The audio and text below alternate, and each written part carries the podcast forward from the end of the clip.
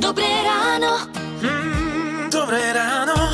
Pozdravujeme vás z Rádia Melody a môj syn, keď vymýšľa a nechce jesť napríklad, tak mu poviem, že jedz, lebo príde škriatok a zoberie ti sladkosti. Áno, včera sa to dialo, napríklad nie, u vás doma. To sa denne deje.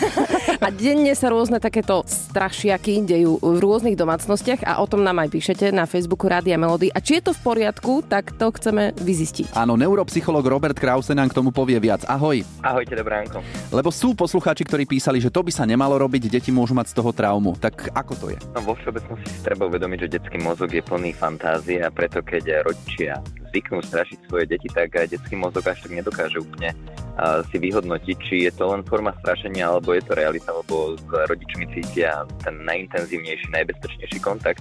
Môže z toho mať aj rôzne nežiadúce psychické premenné, ktoré môžu vo finále ovplyvniť aj samotné psychické prežívanie. Mhm. Kde je tá hranica možno? Neviem, že či sú úplne rodičia takí, že by to vedeli úplne vylúčiť. Mm-hmm. No ono treba si uvedomiť, že mnohokrát, keď rodič už sa cíti veľmi frustrovaný a cíti sa, že mu je ubližované zo strany dieťaťa, tak tieto emócie sa snaží obrátiť smerom voči dieťaťu.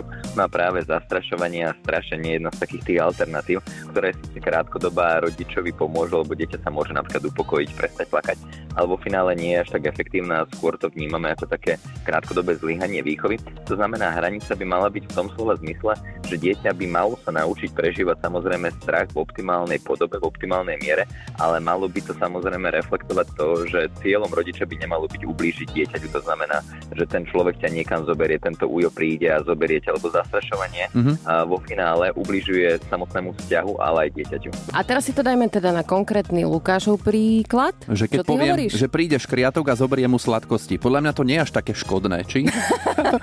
V, tom, v, tomto prípade, v tomto prípade môžeme áno samozrejme povedať, že to nesplňa nejaké také atribúty, že jemu môže byť ublížené, ale môže do istej miery o niečo prísť a v tom danom bode sa môže ako keby aktivovať tzv. averzia voči strate, že my sme motivovaní tým, o čo potenciálne môžeme prísť. Takže v tomto prípade alebo v tejto situácii si myslíme, že je to ešte v celku tak úplne v poriadku.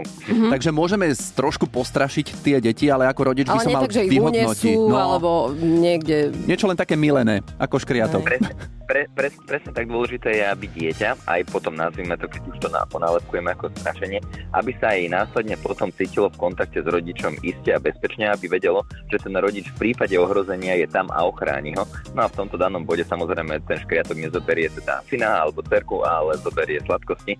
Ja by som takého škriatka aj uvítal niekedy tie sladkosti zobrať, aby sa to potom neprejavilo. Či na dieťaťa, Na alebo na mne. tebe, podľa mňa. To už Lukáš hovorí o sebe, lebo on chodí po tie sladkosti.